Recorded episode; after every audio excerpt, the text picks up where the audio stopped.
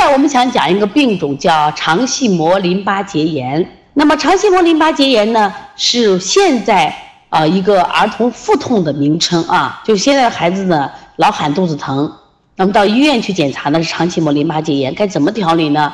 那经常有妈妈问到这样的问题啊。那么肠系膜淋巴结炎，它在西医里面它的解释是因为感冒病毒引起的肠系膜淋巴结炎，就是感冒了，孩子呢我们的一些淋巴系统就会做出一些反应，啊，它会那么引起的什么肿大，孩子觉得我这肚子胀疼，主要在我们什么呀肚脐右侧旁边啊。对于这样的，其实这个病不重啊，因为它时疼时不疼。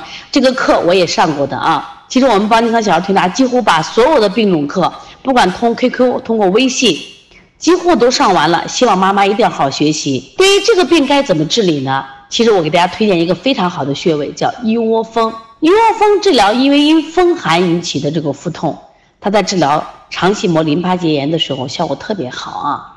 对于妈妈来说，你学这个穴位就足够了啊。另外呢，我觉得孩子患了肠系膜淋巴结炎的时候，希望饮食一定要清淡。哦，现在很多孩子的病本来很好治，往往但是我们都合并积食，合并体内有多余的机制垃圾出不来这个病就加重了所以饮食一定要清淡啊所以这种腹痛不要担心。